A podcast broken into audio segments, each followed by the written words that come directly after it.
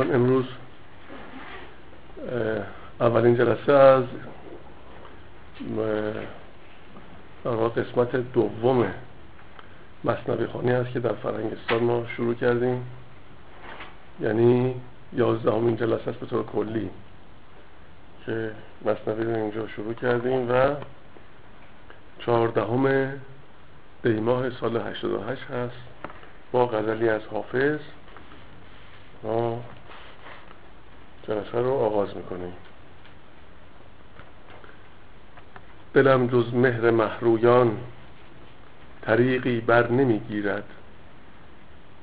زهر در می‌دهم پندش ولیکن در نمی‌گیرد.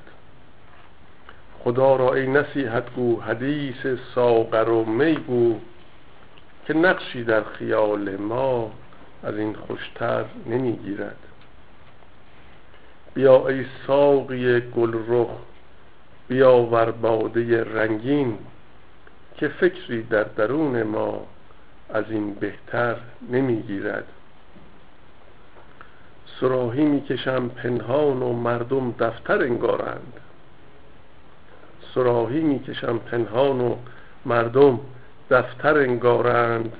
عجب گر آتش این زرق در دفتر نمی‌گیرد. من این دلق مرقع را بخواهم سوختن روزی که پیر میفروشانش به جامی بر نمی‌گیرد از آن رو هست یاران را صفاها با می لعلش که غیر از راستی نقشی در آن جوهر نمی‌گیرد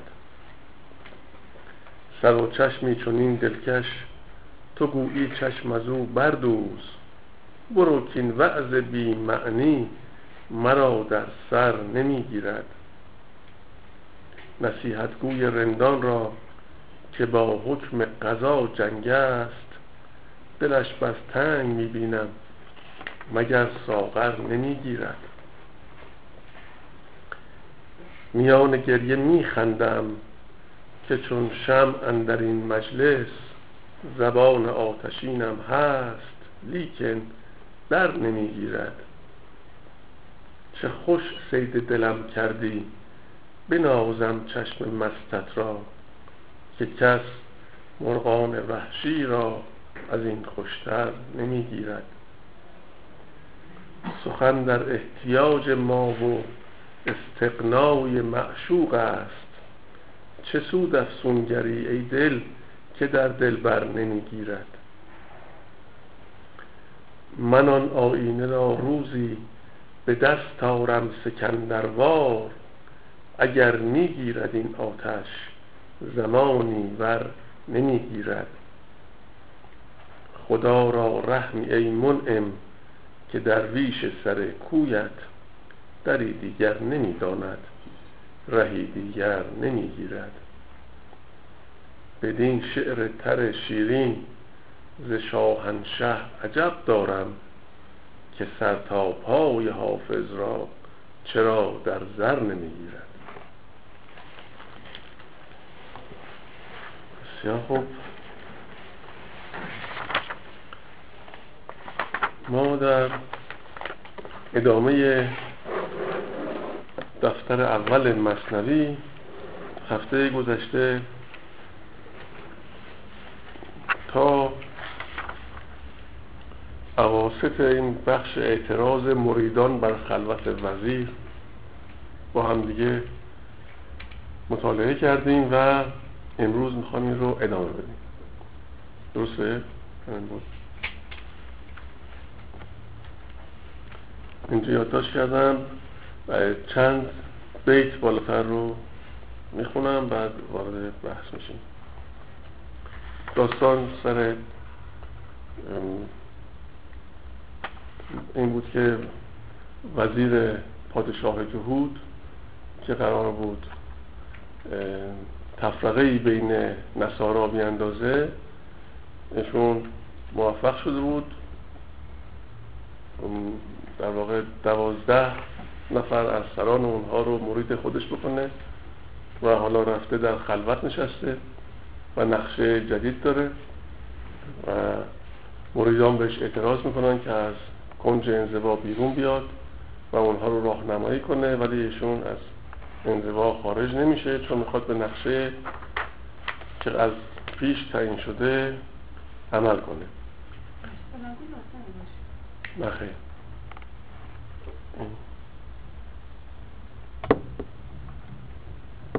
خب.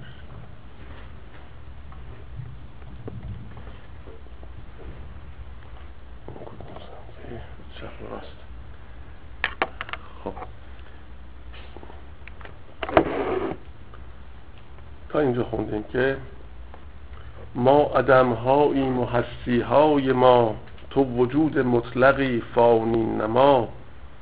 ما همه شیران ولی شیر علم حملشان از باد باشد دم به دم. حملشان پیدا و ناپیداست باد. آنکه ناپیداست هرگز کم مباد. باد ما و بود ما از داد توست هستی ما جمله از ایجاد توست.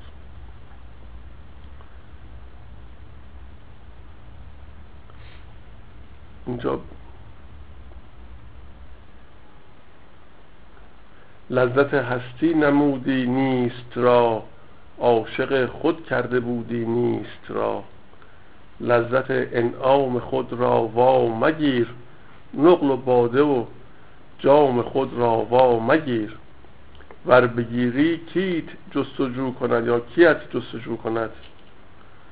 نقش با نقاش چون نیرو کند؟ منگر اندر ما مکن در ما نظر اندر اکرام و سخای خود نگر. ما نبودیم و ما نبود لطف تو ناگفته ما میشنود. نقش باشد پیش نقاش و قلم عاجز و بسته چو کودک در شکم. پیش قدرت خلق جمله بارگه عاجزان چون پیش سوزن کارگه. خب اینجا به نظر میاد که این مطالبی که میشنویم مقوله حضرت مولاناست و در اینجا از زبان مریدان حضرت مولانا مطالب حکمی رو بیان می‌کنه که دیگه اون زبان مریدان رو کنار گذاشته ظاهرا و داره ارشاد میفرماید. خب. و این اشاره می‌کنه به همین مطلب جبر و اختیار و به نحوی شاید رد مذهب جبریه باشه و قدریه. و داره وصف خلقت رو می‌کنه حضرت مولانا میفرماید ما نبودیم و تقاضامان نبود لطف تو ناگفته ما میشنود. اینجا قبل از اینکه ما به این عالم قدم بگذاریم و در دو تا معنی میشه از این استخراج کرد شاید. اینکه ما نبودیم و تقاضامون نبود یا سلام یا موجودات نبودند و تعینات هنوز متعین نشده بودند و حقیقت اینها که در عالم مثال بود اینها شناخته شد از, از قبل و تقاضای اونها یعنی اقتضای هر موجود برای ذات حق روشن بود و بر اساس اون اقدام شد. یعنی اون تقاضای همه موجودات رو از پیش می‌دونست. یا اینکه نه اصلا میشه گفتیم خود اون حقایق هم نبودن. خود اون عالم اعیان ثابت و عالم مثال هم اونم اصلا نبوده و تقاضایی که قرار بود بعد از اون در عالم اعیان ثابته به وجود بیاد اون شناخته بوده اون مورد شناسایی بوده و اون تقاضا و اون خواهش مشخص بوده. یعنی یعنی اقتضای هر شی هر حقیقت اقتضای هر حقیقت روشن بوده برای ذات حق. اگر اینجور در نظر بگیریم این دومی که حقایق هنوز تعیین پیدا نکرده بود این میشه فیض اقدس. یعنی تجلی اول که هنوز عالم اعیان ثابته هم نبوده. و اگر ما بیایم بگیم که پس از اینکه این حقایق تجلی پیدا کردند اینکه ما نبودیم یعنی این ما رو از پس از تجلی عیان ثابته بذاریم یا فیض اقدس میشه مرتبه فیض مقدس. که در این مرتبه حقیقت اشیا بروز می‌کنه و اشیا متکثر میشن و همه موجودات خلق میشن. یعنی اینجا داره به خلقت به آغاز خلقت حضرت مولانا اشاره می‌کنه. نقش باشد پیش نقاش و قلم. عاجز و بسته چو کودک در شکر. این تمام این عالم که داشت صورت میبست و نقش پیدا می‌کرد اینها در اختیار اون نقاشی بود که اینها رو از پیش پرورنده بود و قرار بود که متعین کنه. هیچ کدوم از ما از این حیث به اختیار خودمون به عالم هستی نیامدیم پیش قدرت خلق جمله بارگه آجزان چون پیش سوزن کارگه. گاه نقش دیو و گه آدم کند گاه نقش شادی و گه غم کند. خب پیش قدرت خلق جمله بارگه آجزان چون پیش سوزن کارگه. اینجا یه خورده شاید پیش سوزن کارگه یه بحث تخصصی نقاشی یا نقشاندازی باشه. شاید من استنباط بنده اینه از این بیت از این دو بیت که بعدش میفرماید گاه نقش دیو و گه آدم کند گاه نقش شادی و گه غم کند. موقع که می‌خواستم بر دیوار یا بر کاغذ یا بر جایی نقش بیاندازن اصطلاح گرده برداری بود. یعنی می آمدن اون نقشی رو که اول نقاش اون طرح اولیش رو می‌زد این رو روی کاغذی می انداختن شبیه به کاغذ پوستی. و پس از اینکه این نقش روی اون کاغذ بسته می‌شد با سوزن این رو سوراخ سوراخ می‌کردن. اون مسیر اون خطی که اون کاغذ بود اون خطوط رو با سوزن سوراخ می‌کردن. و این الگوی کار بود. بعد این نقش رو میگذاشتن روی اون سطحی که قرار بود نقاشی بشه و با یک کیسه ای که در اون خاک زغال ریخته بودن گرده زغال بود. این گرده زغال رو که در اون پارچه بود میکشیدن روی این سوراخ هایی که از توسط سوزن روی کاغذ ایجاد شده بود و اون ذرات سیاهی زغال. از این سوراخ ها نفوذ می‌کرد و رو اون سطحی که قرار بود نقاشی کنن اثر میگذاشت. وقتی این کاغذ رو برمی داشتن اون نقشی رو که سوزن سوزن شده بود اون نقش سوزن شده اون اونجا آماده بود و حالا می‌خواست نقش اینجا میفرماید نقش دیو باشه یا نقش آدم یا نقش گل یا گیاه یا هر چه اون نقش اونجا بسته می‌شد و نقاش آماده می‌شد که روی این کار بکنه. یعنی در مرحله اول در ذهن نقاش این نقش ایجاد می‌شد.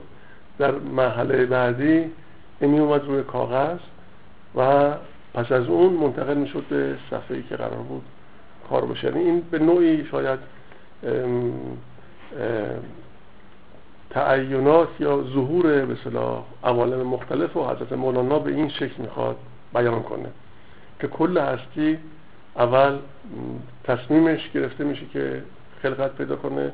بعد این در ذهن در مثلا مثل نقاشی که در ذهنش داره میگذره و هنوز این شکل متعین نشده و هنوز صورت خودش نبسته. و پس از اون که این تکسر پیدا میشه نقش دیو و نقش آدم و گلوگی هر نوع نقشی می‌تونه از همون عقل اول بروز کنه و ظهور پیدا کنه. حالا اینکه میفرمان سوزن و اینها این سوزن کارگه اینا استنباط بنده. حالا اگر کسی دیگه در تفسیری در جایی چیزی برخورد کرده می‌تونه بگه. من در جای چیزی ندیدم که راجع به این ابیات شرحی نوشته باشن سوزن دوزی همینه؟ نه خیر. سوزن دوزی اون با نخ انجام میشه و روی پارچه است با نخهای رنگی. مولانا که این نبود نه این نبوده. چون ببینید این برای اینکه این قضیه روشن تر بشه میگه گاه نقش دیو و گه آدم کند. گاه نقش شادی و گه غم کند. یعنی تمام اون که در این عالم خلقت به وجود میاد ام از ذات و معنی اسامی ذات و اسامی معنی. مثل شادی و غم مثل دیو و آدم یا هر نقش دیگه. اینها چیزیست که به دست اون نقاش رقم خورده و شکل گرفته. نه که به اختیار خودشون نبودن که. خب هیچ کدوم از این اجزای عالم که به اختیار خودش که نیومده که.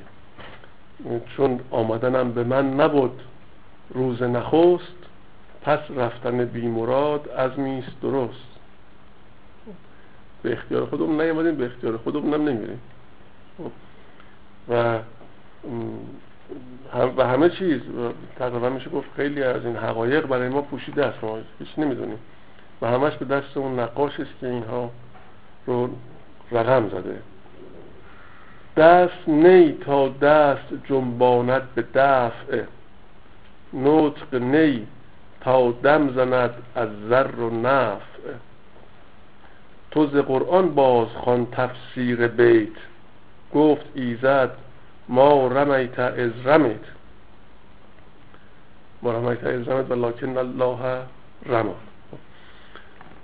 که مال سوره انفاله که خداوند به حضرت رسول میفرماد که اون تیری که انداختی تو نینداختی ما بودیم که انداختیم. خب اینجا پس استناد می‌کنه به این آیه که حتی اون تیری که تو میاندازین تو نینداختی. تو ز قرآن بازخوان تفسیر بیت. گفت ایزد ما رمیت از رمیت. گر بپرانیم تیر آن نیز ماست. ما کمان و تیراندازش خداست. این نه جبر این معنی جباری است. این نه جبر این معنی جباری است.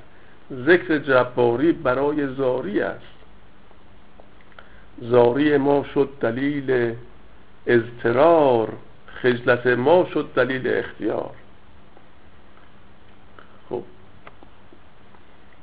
این که میفرماد خجلت ما شد دلیل اختیار تا غیریت نباشه البته غیریت اعتباری در کار نباشه خجلتی هم وجود نداره صورت نمیبنده. خب؟ و تا اختیاری نباشه خجلتی نیست. خجلت از اختیاره. اونه کسی اختیار رو داشته خطایی کرده بر اساس این اختیار و حالا خجل شده. پس ذات خجلت اختیاره. این در باطنش این اختیار نهفته است. ولی اگه کسی مجبور باشه که دیگه خجالت نداره که اون کسی که میارنش و میبرنش که خجلت نداره. خب؟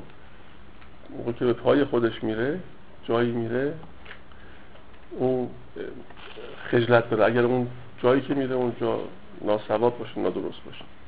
بنابراین این که میفرماید خجلت ما شد دلیل اختیار یعنی اینکه تا انسان اختیار نداشته باشه که عملی انجام بده که اون عمل خطا باشه موجب خجلت نمیشه. خب؟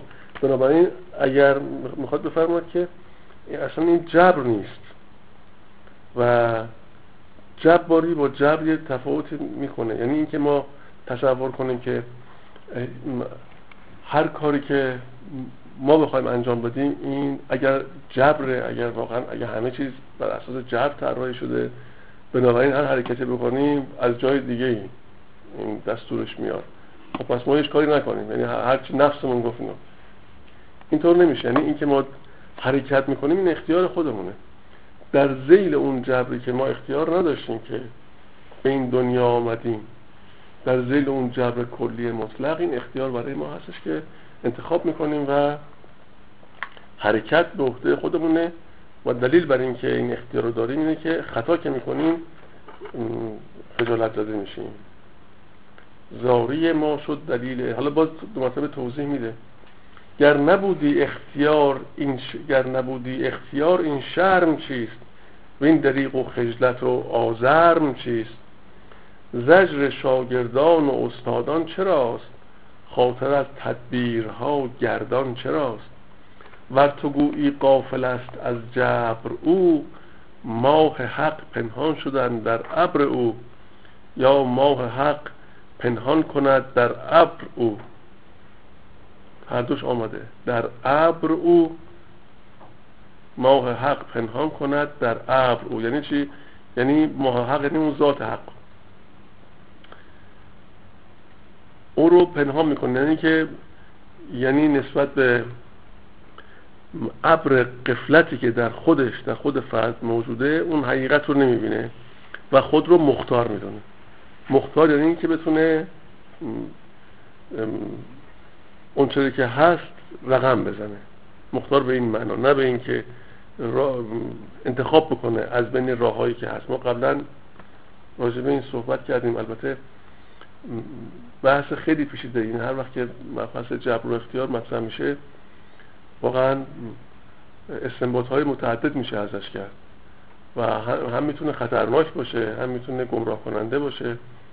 هم می‌تونه بسیار آموزنده باشه و هدایت کننده باشه این بحث.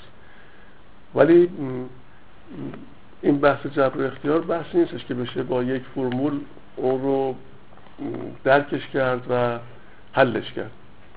این باید با دل دریافت بشه حضرت مولانا در این مجموعه مطالبی که تو همین دفتر اول آمده این بحث رو دنبال می‌کنه. در جای جای داستان ها و مطالب آتی اونقدر ما با این بحث جبر و اختیار به شکل های مختلف و با مثال های متعدد روبرو میشیم که کم کم با دل دریافتش می‌کنیم. ولی ممکنه که به زبان نتونیم اون رو انتقال بدیم. ولی این دریافت باطنی و قلبی ازش اگر حوصله کنیم به دست میاد. نمی‌خوام زیاد وارد این بحث مستقیم جبر و اختیار بشیم. ور تو گویی قافل است از جبر او ماه حق پنهان کند در ابر او. هست این را خوش جواب بر بشنوی. بگذری از کفر و در دین بگروی. حسرت و زاری که در بیماری است وقت بیماری همه بیداری است. آن زمان که می‌شوی بیمار تو می‌کنی از جرم استقفار تو. می نماید بر تو زشتی گناه. می‌کنی نیت که باز آیم به عهد و پیمان می‌کنی که بعد از این جز که طاعت نبودم کاری گزین. پس یقین گشت این که بیماری تو را می ببخشد هوش و بیداری تو را. پس بدان این اصل را ای اصل جو هر که را در دست او برده است او. هر که او بیدارتر پر دردتر هر که او آگاهتر رخ زردتر. خب انسان وقتی بیمار میشه معمولا یا خطری براش پیش میاد یا حادثه ای پیش میاد. بعد میگه من اگه از این جون سالم به در ببرم این کارو می‌کنم اون کارو می‌کنم. معمولا انسان میگه دیگه. بعد که خلاص میشه فراموش می‌کنه. خاصیت انسان ولی اون حادثه هم که براش پیش میاد احتمالا حکمتی داشته. و شاید یکی از حکمتاش همین بیداری بوده که اون لحظه بیدار بشه و بفهمه که کاره ای نیست. و اینو متوجه بشه که اگر قرار باشه که نباشه هیچ دلیلی هم نمی‌خواد. می‌تونه در یه لحظه نباشه. خب؟ پس انقدر اختیار نداره که بتونه حیات خودش رو در اختیار خودش داشته باشه. حتی امروز هم که ما به ظاهر می‌بینیم علوم پیشرفت کردن مثلا علم پزشکی رو بعضی میگن خیلی پیشرفت کرده ولی این همه بیماری های مهلک هستش که اصلا مداوا نمیشه. این همه بیماری هستش که انسان ازش دردمند و از رنجش رو متحمل میشه. خب حتما دلیل داره. موقع سختی و بیماری انسان استغفار می‌کنه. شاید برای همه ما پیش آمده. اون لحظه که خطری پیش میاد و مشکلی پیش میاد انسان میگه اگه من از این لحظه بیام بیرون و جام ببرم و خلاص بشم چه می‌کنم؟ انسان خوبی میشم. این دفعه دیگه سخت نمی‌گیرم. به جزئیات زیاد توجه نمی‌کنم. اینقدر دیگه افراد دورورم رو به خاطر اون کنجکاوی های زیاد رنج نمیدن.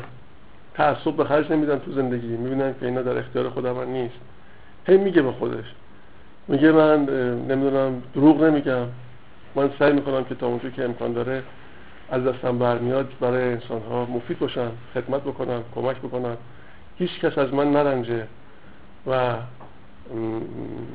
به قواری از من به دل کسی باقی نمونه. میگه دیگه با خودش اینجور صحبت ها رو می‌کنه. و بیدار کسی که اون لحظه موقعی که براش محقق شد این رو بتونه حفظش کنه. اون تسلسلش مهمه که هیچ فراموش نمی‌کنه. رفتن به زمان گذشته فقط در یه همچین مواردی جایزه. میفرماید صوفی ابن الوقت باشد ای پسر. چند باشد؟ بند سیم و بند زر.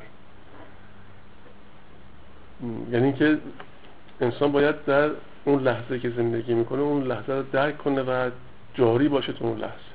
بسیار خوب. یعنی اگه به گذشته بره رفته به عدم به آینده بره به عدم.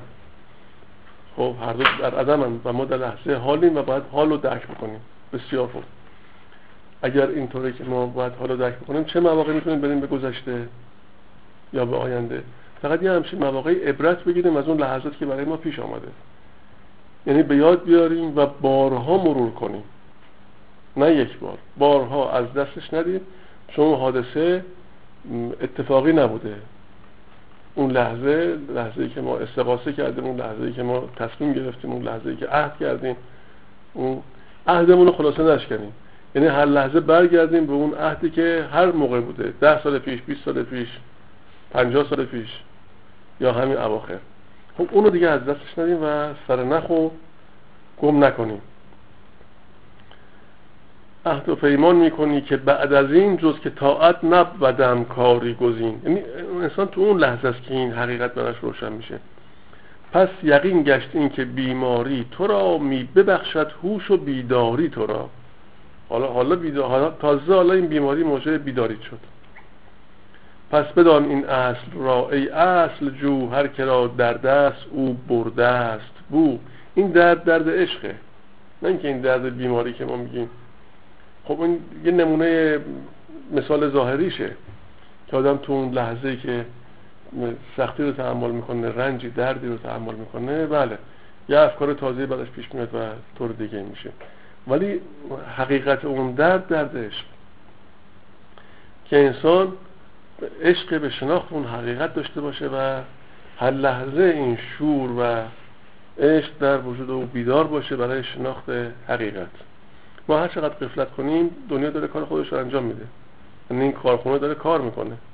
فقط ما این که دور شدیم و قفلت کردیم و الا این کار خودش رو انجام میده. هر که او بیدارتر پردردتر هر که او آگاهتر رخ زردتر گرز جبرش آگهی زاریت کو. بینش زنجیر جباریت کو. میگه می‌خواد میفرماید که این رد جبریه اون کسی که جبریه. میگه اگر تو واقعا به این جبر معتقدی پس نشانه هاش کو. باید خودت رو عاجز ببینی. باید این زنجیر و قل و زنجیر رو در پای خودت دست و پای خودت ببینی موقع که می‌خوای ظلم بکنی اون قل و زنجیر نذاره یعنی کسی که اسیره کسی که جبریه خب اون که نمی‌تونه کسی دیگه ظلم بکنه چون بسته است. خب پس آثارش کو؟ گرز جبرش آگهی زارید کو؟ بینش زنجیر جبارید کو؟ بسته در زنجیر چون شادی کند؟ کی اسیر حبس آزادی کند؟ این همه ظلم و این همه بیداد و این همه تعدی کسی که اینجور حرفا رو می‌زنه خب ازش بر نمیاد اصلا. کسی واقعا اعتقاد داشته باشه که خب بنده است. میگه بنده. اصطلاح که نمیشه همینجور به کار برد. میگه بنده به شما گفتم. یعنی چی؟ یعنی بنده یعنی آزاد نیست دیگه یعنی به زنجیره دیگه. یعنی خب اگر خودتو در این حبس می‌بینی و در این پس این همه کارهایی که می‌کنی که نباید انجام بدی اینا که عکس اون حرفته.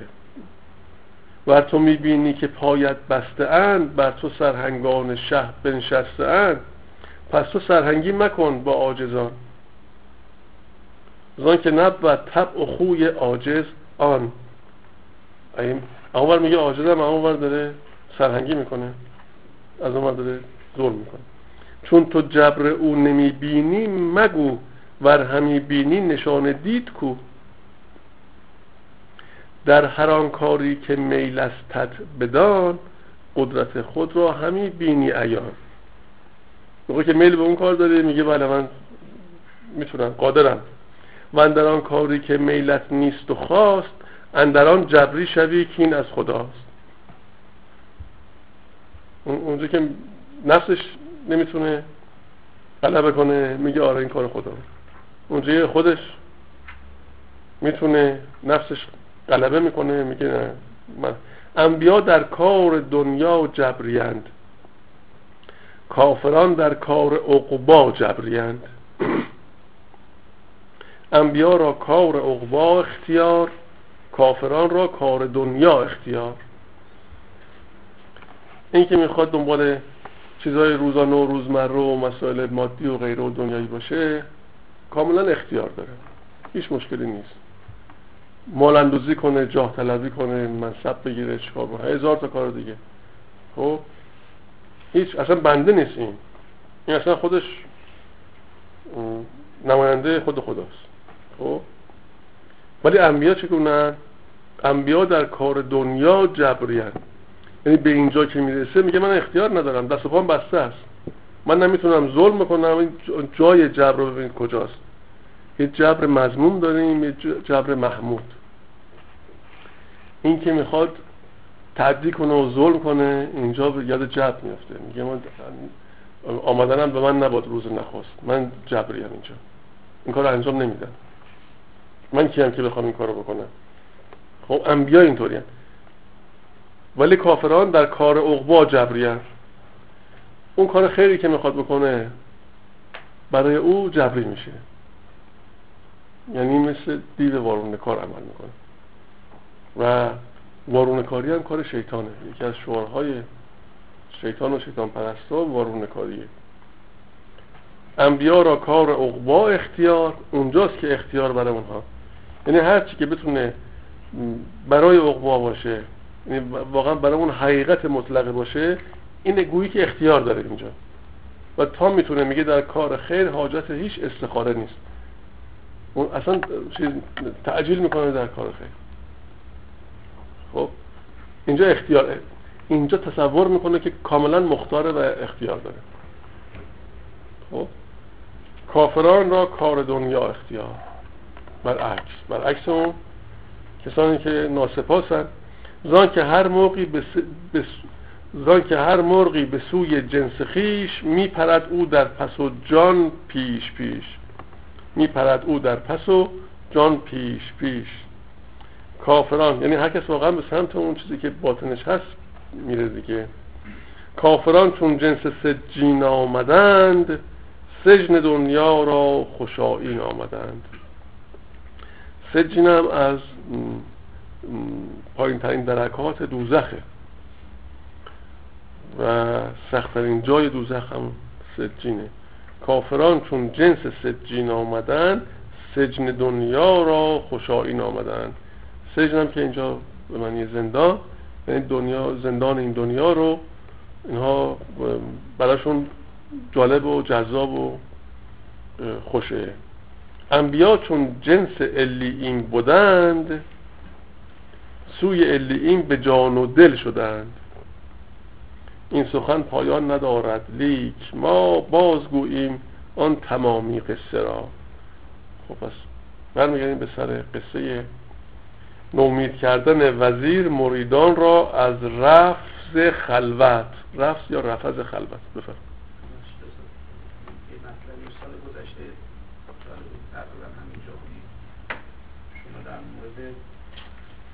بیماری یه نقل قولی از بیه مافید کردی که گفتم شاید در نباشه یاد من بمیشم ممنون که حضرت مولانا اونجا اشاره کردن که فرعون هیچ وقت مریض نشد.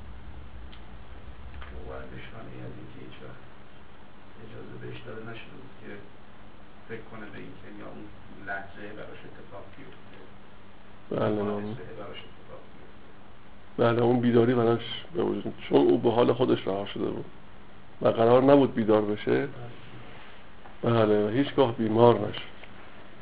و یکی دو چیزی که خیلی مهمه یکی صحت یکی هم امنیت. و حالا امنیت می‌تونه هر نوعش باشه. امنیت اقتصادی امنیت جانی هرچی و این دو چیز از همه امور مهمتره و اگر انسان فاقد هر کدوم از اینها بشه ضعف خودش رو به عیان مشاهده می‌کنه و در اون صورت ممکنه که بیداری براش پیش بیاد. که عموم بزرگان مبتلا میشن به یک کدوم از اینها. ولی یا مثلا نیازمند میشن یا با فقر دست و پنجه نرم می‌کنن و اون واقعا بسیار سنگینه یا ممکنه بیماری چیزی پیش بیاد تا اون بیداری هم در جنب او حاصل بشه. بله ممنون. خب داستان ادامه داستان. نومید کردن وزیر مریدان را از رفض خلوت. رفض یعنی ترک کردن. رفض هم گفتن. با زاد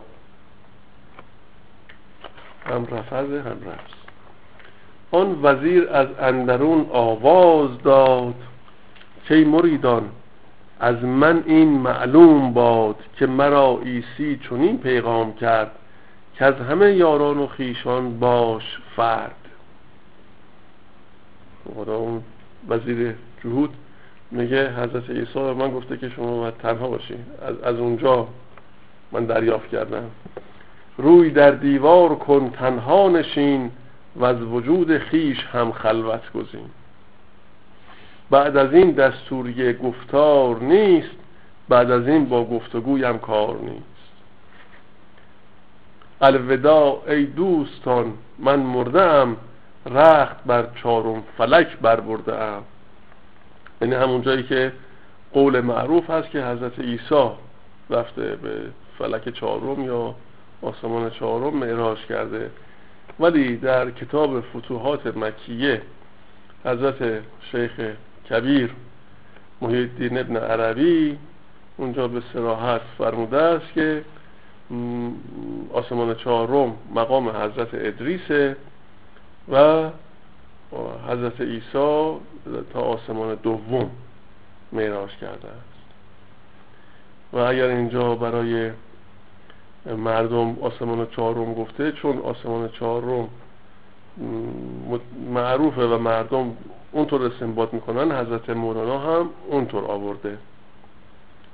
و الا برخی از حکما و بزرگان معتقدن که آسمان چهارم مقام حضرت ادریس.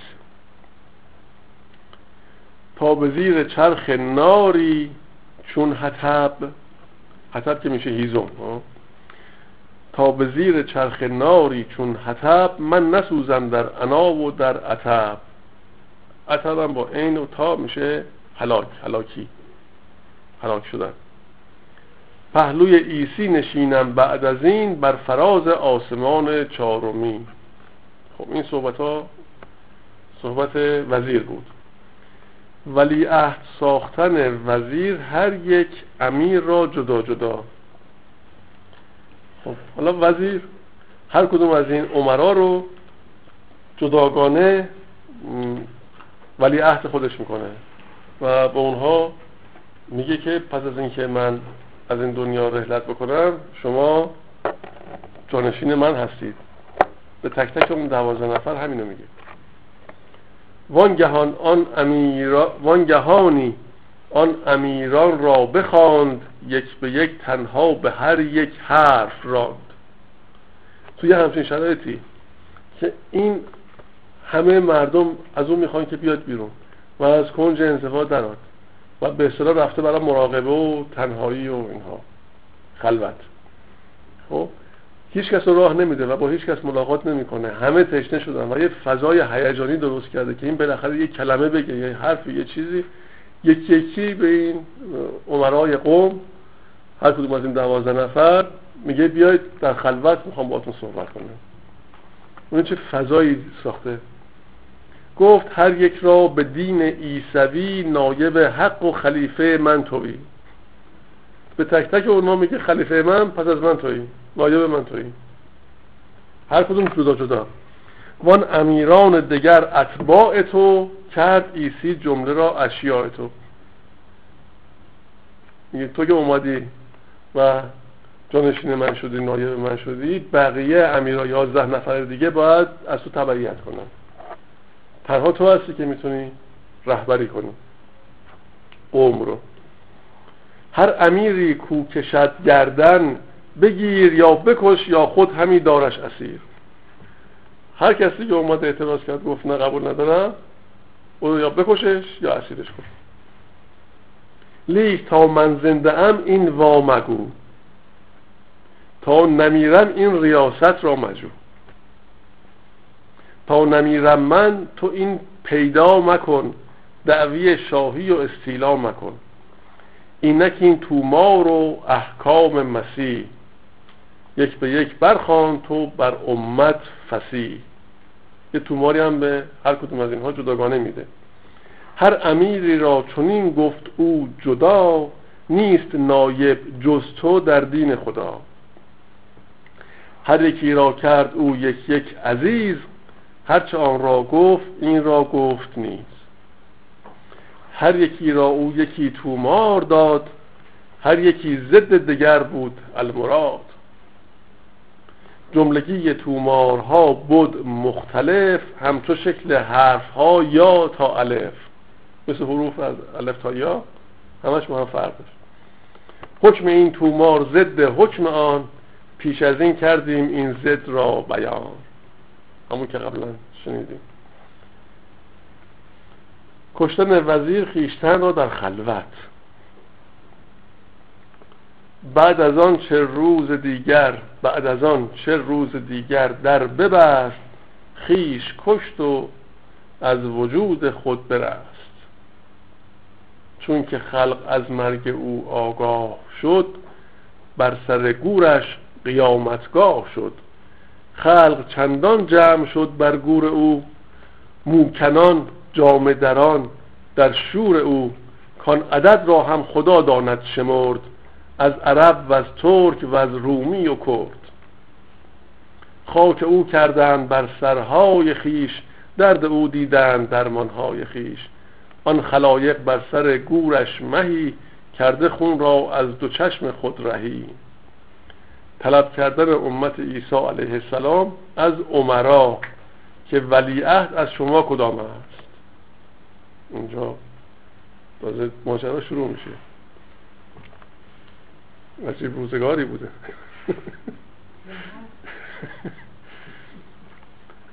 بعد ماهی خلق گفتن ای مهان از امیران کیست بر جایش نشان؟ تا به جای او شناسیمش امام تا که کار ما از او گردد تمام. دست در دامان و دست او زنیم سر همه بر اختیار او نهیم. چون که شد خورشید و ما را کرد داغ چاره نبود بر مقامش از چراغ. یه موقع که خورشید رفت و داغش به دل مامون در واقع همچین. و نتونستیم ببینیم یعنی همه جا تاریک شد دیگه چاره نیست جز اینکه ما از چراغ استفاده کنیم. چون خورشید نیست چراغ جایگزین اونه. چون شیخ کبیر نیست حالا دیگه یکی از افراد دیگه. چون که شد از پیش دیده روی یار نایبی باید از او من یادگار. چون که گل بگذشت و گلشن شد خراب بوی گل را از که از گلاب. چون خدا اندر نیاید در عیان نایب حق اند این پیغمبران.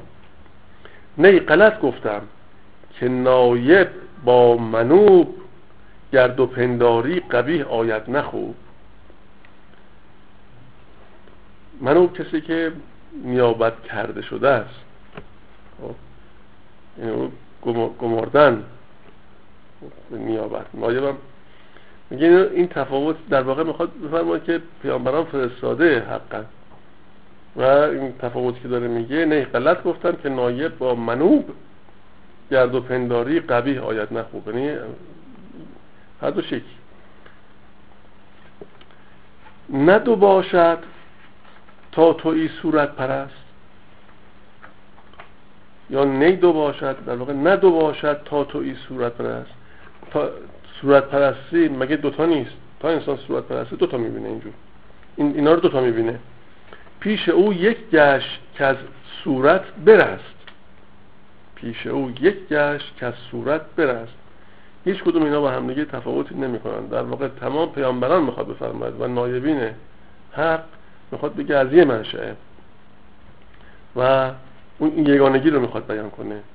چون به صورت بنگری چشمت دو است. تو به نورش در نگر کان یک تو است. تو به نورش در نگر حالا توضیح میده. لاجرم چون بر یکی افتد بسر آن یکی بینی آن یکی بینی دو ناید در نظر. نور هر دو چشم نتوان فرق کرد چون که در نورش نظر انداخت مرد. در بیان آنکه جمله پیغمبران بر حقن لا تفرق بین احد منهم. خب. حالا اینجا با این مثال این قضیه که اینجا حضرت مولانا فرموده روشنتر میشه. ده چراغ ار حاضر آید در مکان هر یکی باشد به صورت غیر آن. فرق نتوان کرد نور هر یکی چون به نورش روی آری بیشکی اگر ده تا چراغ باشه در یه جایی که هر کدوم یه طرحی داشته باشه یک شکلی داشته باشه یه رنگی داشته باشه بله با هم متفاوتن. چراغا با هم فرق می‌کنن. ولی در یه چیز با هم دیگه مشترکن و اونم نوره و اون آتشی که در درون اونهاست اونا اشتراک دارن. یعنی آتش با آتش تفاوتی نمی‌کنه. همش از یه حقیقته. و اولیا همه از یک حقیقتن. پیامبران همه از یک. یعنی می‌خواد بفرماید که اون وزیر وزیر مکار داشت اینجا دویی می‌کرد. یعنی این تشخیص نمی‌داد یا اون افراد دیگه یا کسانی که اینطور هستن تو هر دوری تو هر زمانی فرق نمی‌کنه. میاد مثلا فرض کن خودش رو ارجح می‌بینه خودش رو برتر می‌بینه بر دیگری. خب این یه خطای بزرگ این نشانه دیدن خود یعنی محور قرار دادن خود و فرق قرار دادن دیگران.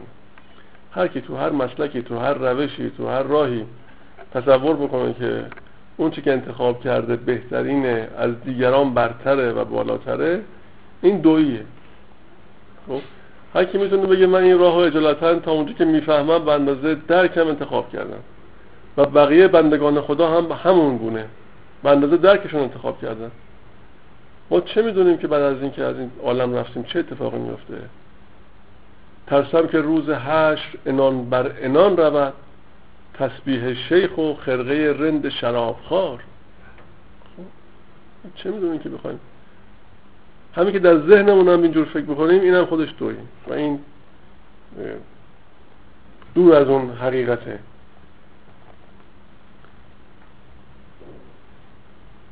ده چراغ ار حاضر آید در مکان هر یکی باشد به صورت غیر آن. فرق نتوان کرد نور هر یکی چون به نورش روی آری بیشکی گر تو صد سیب و صد آبی بشمری صد نماند. یک شود چون بفشری آبی همون ظاهرا منصور گلابیه چون آبی چند تا معنی داره. یکیش نوعی از میوه که همون ما بهش میگیم گلاب خب. یکیش نوعی از انگوره یکی هم خب یه رنگه. رنگی که می‌شناسیم همه. خب. حالا میفرماید گر تو صد سیب و صد آبی بشماری صد نماند. یک شود چون بفشوری یعنی همهشون در اون استاره که داره با هم ادغام میشه و یکی میشه. در معانی قسمت و اعداد نیست. اون معنیش مشترکه. در معانی تجزیه و افراد نیست. اتحاد یار با یاران خش است. پای معنی گیر صورت سرکش است. چقدر حضرت مولانا به وضوح با هزار شکل این معانی رو بیان می‌کنه ولی ما بازم بریم سر خونه اول. بازم موقع که میریم سر چیزهای جزئی سختگیری هایی می‌کنیم کارهایی می‌کنیم فکرهایی می‌کنیم اعمالی می‌کنیم که حیرت انگیزه صورت سرکش گذاران کن برنج تا ببینی زیر آن وحدت چو گنج. صورت سرکش گذاران کن به رنج. یعنی واقعا هم شاید رنج داره. اینکه انسان بخواد ظاهر اون چوری که باش مواجه هست کنار بزنه و سالها واقعا باید سختی بکشه. از ظاهر بگذره و برسه به اون معنا که به اون گنج حقیقت دست پیدا کنه. و عملش منطبق باشه به نظرش که به گنجه. خب این کار کار سختیه صورت سرکش گذاران کن به رنج تا ببینی زیر آن وحدت چو گنج. ور تو نگدازی عنایت های او ور تو نگدازی اینطور باید بینی ور تو نگدازی عنایت های او خود گدازد ای دلم مولای او. مولا جزء لغات ازداده. بعضی لغات لغات ازداد نامیده میشن. یعنی دو معنی متضاد دارن. خب؟ در اینجا میفرماد مولای او مولا هم به معنی صاحب آمده هم به معنی بنده. هر دوش هست. و اینجا بنده معنی میده. خب؟ ور تو نگدازی عنایت های او خود گدازد. ای دلم مولای او او نمایت هم به دلها خیش را او بدوزد خرقه درویش را. این دوختن خرقه شاید کنایه از جمعیت دله. اینکه خرقه درویش را بدوزد یعنی که اون دلش رو جمع بکنه و متوجه و متمرکز اون حق بکنه. خرقه درویش رو یعنی این هم میفرماید که او بدوزد خرقه درویش را موهبته هبه است خب؟ یعنی این از خود فرد نیست. اوست که باید این هبه رو عطا کنه.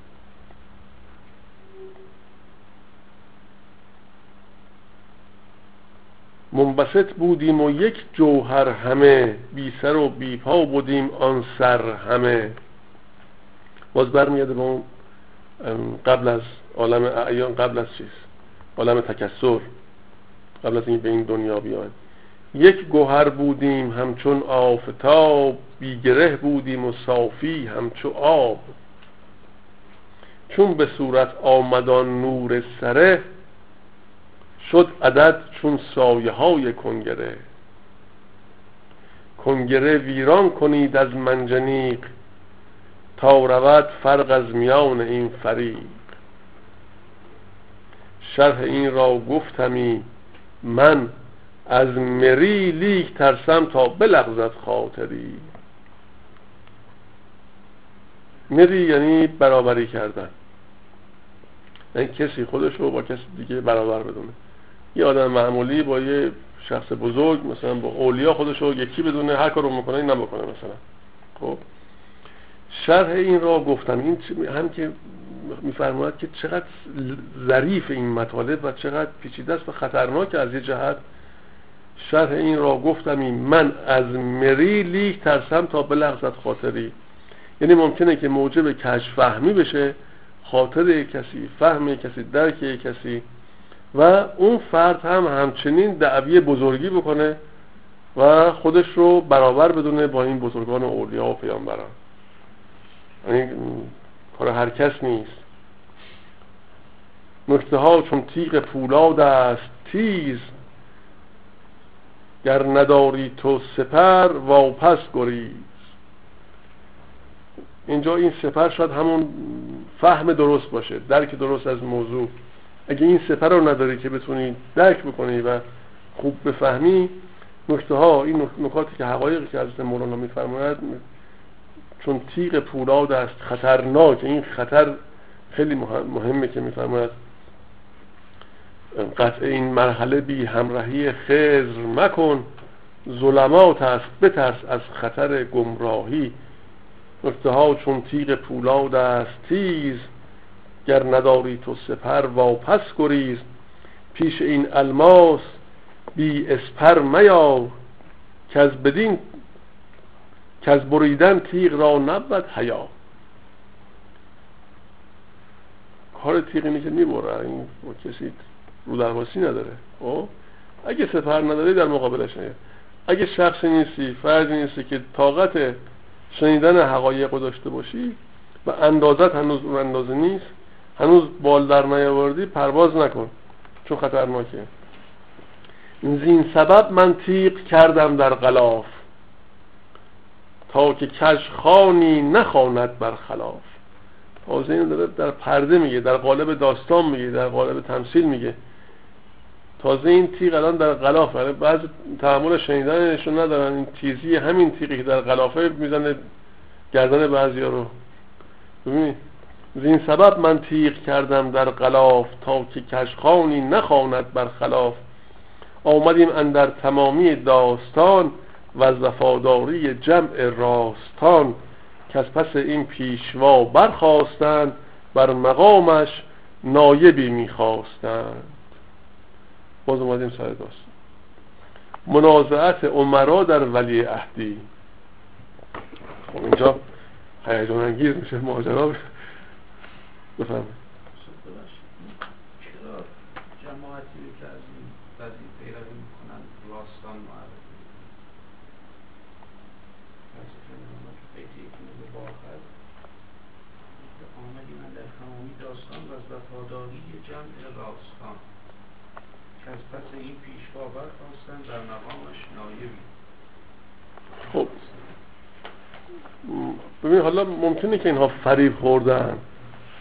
ولی راستی دل داشتن که دنبال او رفتن دیگه. یکی اینکه در جای دیگه هم باز از مولانا اشاره دارن به اینکه از بین این تعداد که کشته میشن یه عده که دلشون پاک بود اینها جایگاه خوبی پیدا می‌کنن بعدا.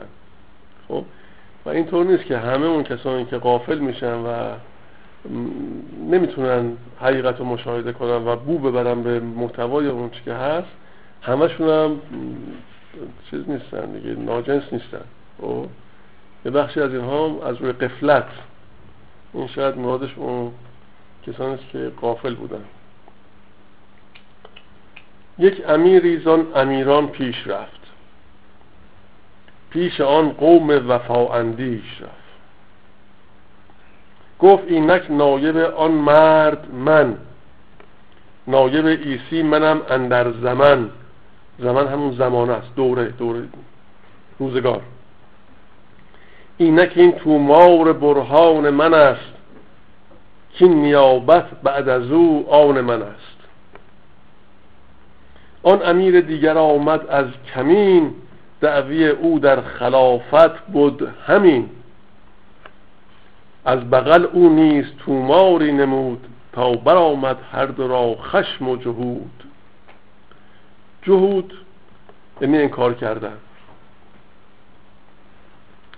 انکار کردنی که از روی دانسته دانسته انکار کردن. در این که می‌دونه انکار می‌کنه. جهود. جهود بله. جیم و باز هی جیمی. ها. با هی دو چشم نه با ها. نه این جهود با ها.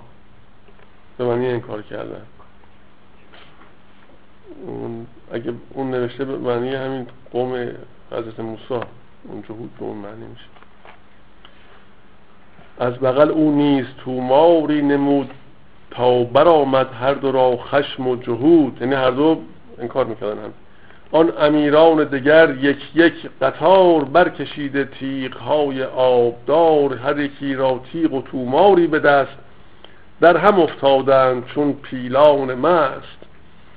صد هزاران مرد ترسا کشته شد تازه سرهای بریده پشته شد. خون روان شد همچو سیل از چپ و راست کوه کوه اندر هوا زینگرد خواست. تخمهای فتنه ها کو کشته بود آفت سرهای ایشان گشته بود.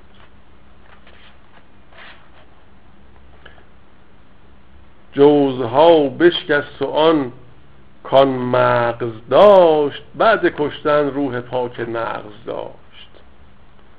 جوز ها که میفرماد بشکست یعنی کنایت از اینه که کشته شدن دیگه یعنی این قالب شکسته شد. حالا اون که مغز داشت یعنی به اون معنا دست پیدا کرده بود اون که روحش پاک بود و درست بود بعد کشتن روح پاک نغز داشت. پس بین اونها بودن. کشتن و مردن که بر نقش تن است چون انار و سیب را بشکستن است. آنچه شیرین است آن شد ناردانگ. البته یار باید باشه. مالا شما چی نسخه ناره.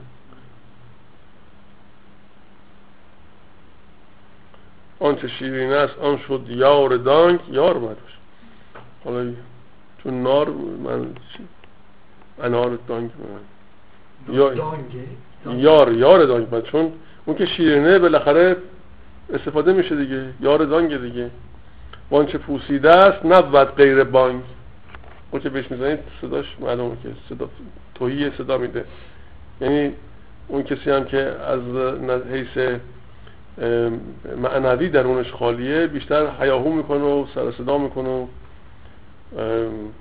بانگ می‌کنه و یار دانگ نیست شیرین نیست نقض نیست. آنچه با معنی است خود پیدا شود. وانچه پوسیده است خود رسوا شود.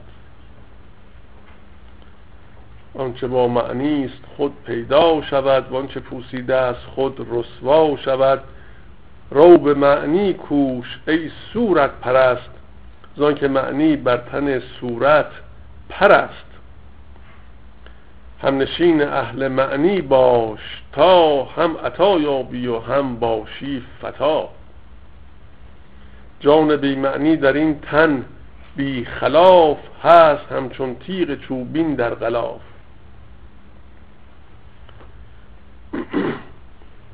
تا غلاف اندر بود تا غلاف اندر بود با قیمت است.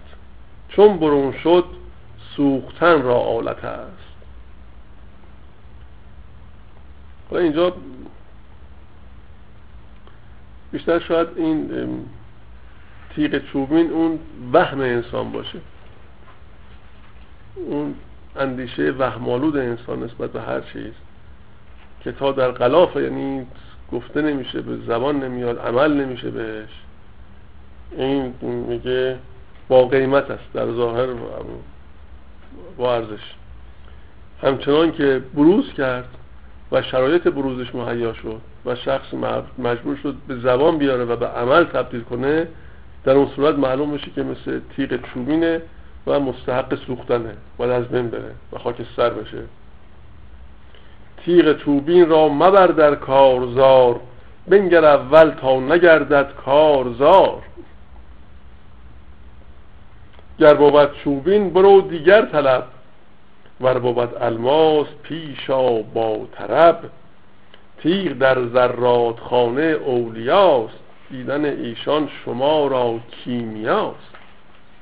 جمله دانایان همین گفته همین هست دانا رحمت للعالمین. رحمتا للعالمین. جمله دانایان همین گفته همین. هست دانا رحمتا للعالمین. گر اناری می‌خری خندان بخر. تا دهد خنده ز دانه او خبر. ای مبارک خنده اش کو از دهان می نماید دل چو در از درج جان. نامبارک خنده آن لاله بود که از دهان او سیاهی دل نمود یا سواد دل نمود. در بعضی نسخ سیاهی دل نمود. نار خندان باغ را خندان کند صحبت مردان از مردان کند. گر تو سنگ صخره و مرمر بوی چون به صاحب دل رسی گوهر شوی. پس اینجا حضرت مولانا توصیه می‌کنه که وقت تو تلف نکن و اگر می‌خوای به نتیجه برسی اولا با انسانهایی باش که اونها ظاهر و باطنشون شبیه. به همه. تفاوت بنیادی بین گفتار و کردار نیست. خب؟ و چقدر مت می‌کنه کسی رو که اون کلامش با عملش و باطنش یکیست. مثل اون انار خندان. این انار که شکاف برمیداره از فرط رسیدگی و این پوست بسیار خوشرنگ زیبا کنار زده میشه در زیر شکافی سفیدی کنار و درون و تیرگی یاقوت مانند دانه های انار در کنار و سفیدی و اون رنگ قرمز روشن. چقدر انسان رو شاد می‌کنه و باطن انسان رو انبساط میده و چقدر مشهیه. چقدر اشتها و انسان می‌خواد که به سمت او بره و خب انسان هایی که ظاهر و باطنشون کلامشون با درونشون یکیست همینجور جاذبم و جذب می‌کنم و جذب اینها بشو. گر اناری می‌خری خندان بخر تا دهد خنده زدانه او خبر. کلام محبوب تحت لسانه. بله این بله. اون پنهانه و بالاخره با اون ل... بله اون باز که میشه خودشونش بروز می‌کنه خودشون نشون میده. ای مبارک خنده اش کو از دهان می نماید دل چو در از درج جان. اون درون اینجور با بیرون هماهنگ میشه و چقدر زیباست. این زیبایی شما در نظر بگیرید. این چه مثال زیبایی هم حضرت مولانا زده. الان هنوز انار هست. بازار فصلشه و این شکافی که این انار برمیداره و اون دانه ها چه هماهنگی ایجاد می‌کنه و چه فضایی درست می‌کنه انسان هایی که دلشون با یعنی درونشون با بیرونشون هر دو با هم در کنار هم مشاهده میشه همین زیبایی در اونها هم هست. و خدا نکنه که عکس این باشه و دروغ در کار بیاد. و زبان با دل دوگانه بشه و این موجب دوری انسان ها میشه. و هر کس که این ویژگی رو داشته باشه مطمئن باشه که انسان ها ازش دور میشن. بعضیا فکر می‌کنن که با تمهیدات متعدد می‌تونن دلها رو به دست بیارن. خیلی ها میرن میشینن کار می‌کنن رو این چیزا شگردی به کار می‌برن. روش هایی به کار می‌برن. بعضی از مدیرا بعضی از افرادی که مسئولیتی دارن بعضی از کسانی که با تعداد بیشتری سر کار دارن یا یک نفر منفرد در بین اجتماع گاهی می‌خواد که محبوب باشه. انسان ها همه می‌خوان که محبوب باشن و تلاش می‌کنن برای محبوب شدن و تمام تمهیدات رو به کار می‌برن. کتاب هایی که موجب محبوبیت اونها میشه روابط اجتماعی رو از دلکارنگی باشه یا دیگران روابط اجتماعی غیره رو مطالعه می‌کنن. ولی باز میان تو جامعه می‌بینن یه ممکنه ذره جواب بده بعضیش ولی بالاخره اون جوابی که باید نمیده. قافل از اینکه اصلا لازم نیست با این چیز آدم به اون نحو بره. بله آداب معاشرت خوبه آدم بدونه خیلی چیزا رو ولی به همینجا ختم نمیشه. اون چه که موجب میشه دل انسان ها تسخیر بشه صدقه. و یگانگی یگانگی بیرون و درونه. ببینید شما مثلا بچه انسان رو در نظر بگیرید کودک کوچک رو. در یه اجتماعی که وارد میشه همه متوجه اون میشن و همه لبخند می‌زنن به اون. و همه می‌خوان که مثلا یه شوخی باش بکنن یه ارتباطی باش برقرار خب؟ در واقع همین که وارد یه جمعی میشه این بچه دل همه را شاد می‌کنه یه لبخندم بزنه این از عمق وجودشه. فقط انسان اینطور نیست. خب مثلا شما جوجه یه مرغ در نظر بگیرید این در کنار مادرش دانه میچینه و دنبال او حرکت می‌کنه. و حرکاتش چقدر زیباست. بچه همه حیوانات چرا اینطوره؟ چرا اینقدر هر کس که می‌بینه تحت تاثیر قرار می‌گیره؟ خب فقط به خاطر اون پاکی و صدقشه. یعنی هر چی هست همونه. یعنی آینه است. و اون آینه منعکس کننده اون حقیقتی که اون مظهرشه. یعنی یعنی اون تصویر رو که مظهر او هست مظهریت همون اسمی رو که داره منعکس می‌کنه به مخاطبش. تا جایی که تو اون فیلمی که شاید همه شما دیدید پلنگی که یک بابون رو یک میمون رو شکار می‌کنه. و این رو می‌کشه می‌بره بالای درخت. اول می‌کشه بعد می‌بره بالای درخت. این شکار رو. نگو که بچه این بابون به بدن مادر چسبیده و پلنگ متوجه اون نشده. و بچه به پایین میفته و صدا می‌کنه. پلنگ اون شکارش رو رها می‌کنه و متوجه بچه میشه. از درخت میاد پایین به جای اینکه او رو شکار کنه به جای اینکه او رو بکشه و بخوره که شکار آماده هم هست یه دم دستش. میاد در کنار رو می دراز می‌کشه نوازشش می‌کنه و شرایطی رو که مادر باید برای او فراهم کنه این پلنگ برای اون بچه ایجاد می‌کنه. و این حیرت انگیزه. خب. حتی تو طبیعت هم که میریم اون موجودی که در ظاهر وحشیه و ممکنه درکی از این مطالب نداشته باشه تحت تاثیر اون پاکی و درستی و انعکاسی قرار می‌گیره که در وجود اون بچه هست. خب حالا اگه این بچه در ویژگی که داره در بزرگی هم باشه انسان وقتی که سنش هم میره بالا همین همون شرایط داشته باشه و از اون کودکی در وجودش باقی مونده باشه و اون محو نشده باشه همونجور محبوب میشه دیگه. نیاز نیست کاری انجام بده. اصلا نیاز نیست به زحمت بکشه. و این محبوبیت خود به خود مهیاست. محبوب همه موجودات میشه نه فقط محبوب انسان ها یعنی تو جنگل هم که بره همه موجودات به او احترام می‌ذارن مطمئنا هیچ شیری پلنگی به او حمله نمی‌کنه. مطمئنا گیاه ها از حضور او خوشحالن. و بعضی ممکنه تعجب کنن ولی قطعا این چنینه و ثابت هم شده. مهر پاکان در میان جان نشان دل مده الا به مهر دل خوشا کوی نومیدی مرو امید هاست سوی تاریکی مرو خورشید هاست.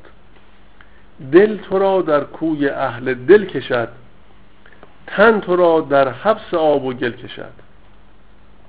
این قضای دل بده از همدلی این قضای دل بده از همدلی رو بجو اقبال را از مقبلی.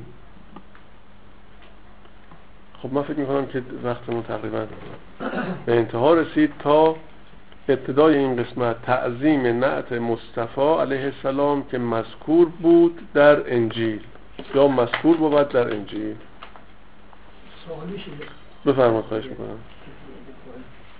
دو تا سوالی کوچیک دارم استاد. خواهش. در مورد حضرت ادریس و عیسی. این مسموعات که از قبل حالا به ما گفتن یا که به اصطلاح عیسی هم جزء پیغمبرای اولوالعزمه در دیگه این وضع رو ادریس رو الان براش در نظر نگرفتن. اینی که شیخ محیدین مثلا طبقه چهارم متعلق به ادریسه با تجربه که ظاهرا رو ما اینجوری شنیدیم که یکی از پیغمبران اون از پنج که حضرت عیسی. که اون مثلا طبقه دومه ولی ادریس طبقه چهارم این فلسفه شما که چرا او طبقه چهارم بود یا چرا اول... چرا اولو عزم شده؟ نظر؟ بله بله. چون جنوبی فرمودید که نظر ابن عربی اینه که بله بله. عکس این قضیه است. بله یعنی ادریس باید مقامش بالاتر طبقه چهارم باشه. بله. خب اینا چیزیست که شاید به صورت اسرار در اختیار اون اولیا و بزرگان مثل محی فقط اونها کشف سر کردن و بیان کردن. و حتی تو تفسیر بعضی از مطالبی که محی الدین ابن عربی دیگران نوشتن اونجا به سراحت گفته میشه تو که این مطالب رو مطالعه می‌کنی و درک می‌کنی اینها جز اسراره و حق نداری به هر کسی بازگو کنی. خب؟ و اونجا جایگاهی که از درک انسانهای معمولی واقعا بیرونه. و ما اصلا نمی‌تونیم وارد این حوزه بشیم. چون می‌دونیم موقعی که معراج صورت می‌گیره و به عالم دیگه انسانی پیامبری سفر می‌کنه قراره که به اونشون بدن. خب بقیه فقط می‌تونن نظارگر این ماجرا باشن. و اون چی که اونها مشاهده می‌کنن اونها میان برای دیگران محاکات می‌کنن و بیان می‌کنن و دیگران می‌تونن از نتیجه اون بخشی از اون حقایقی که اونها مجاز می‌دونستن برای بازگو کردن استفاده کنن. اصلا ما, فکر می‌کنم نمی‌تونیم وارد این مباحث خود من که شخصا اصلا نمی‌تونم وارد این بله. بله, یعنی چیزی که از درک واقعا بنده خارج. بله سوال دومی که اون غزلی که جناب علی قرائت فرمودید بیت دوم یا سوم بوده. بله. این رابطه بین سراحی و دفتر. بله بله بله. این چه ارتباطی با هم داره سراحی می‌کشن پنهان و مردم دفتر انگارن. بله. عجب. که آتش این زرد در دفتر نمی‌گیرن تناسب این سراحی و دفتر سراحی جام دیگه بله بله سراحی جام ظاهرا اینجور که مراد حضرت حافظ هست جام شراب باید باشه. یعنی منظورش فقط سراحی نیست منظور محتواشه که شراب. میگه من در پشت پرده کار دیگه ای انجام میدم ولی مردم تو رو دیگه استنباط می‌کنن. ولی تعجب می‌کنم از اینکه چطور این آتش این درویی موجود نمیشه که این دفتری که به ظاهر نشون میدم بسوزه و از بین بره. سراحی می‌کشن پنهان و مردم دفتر انگارن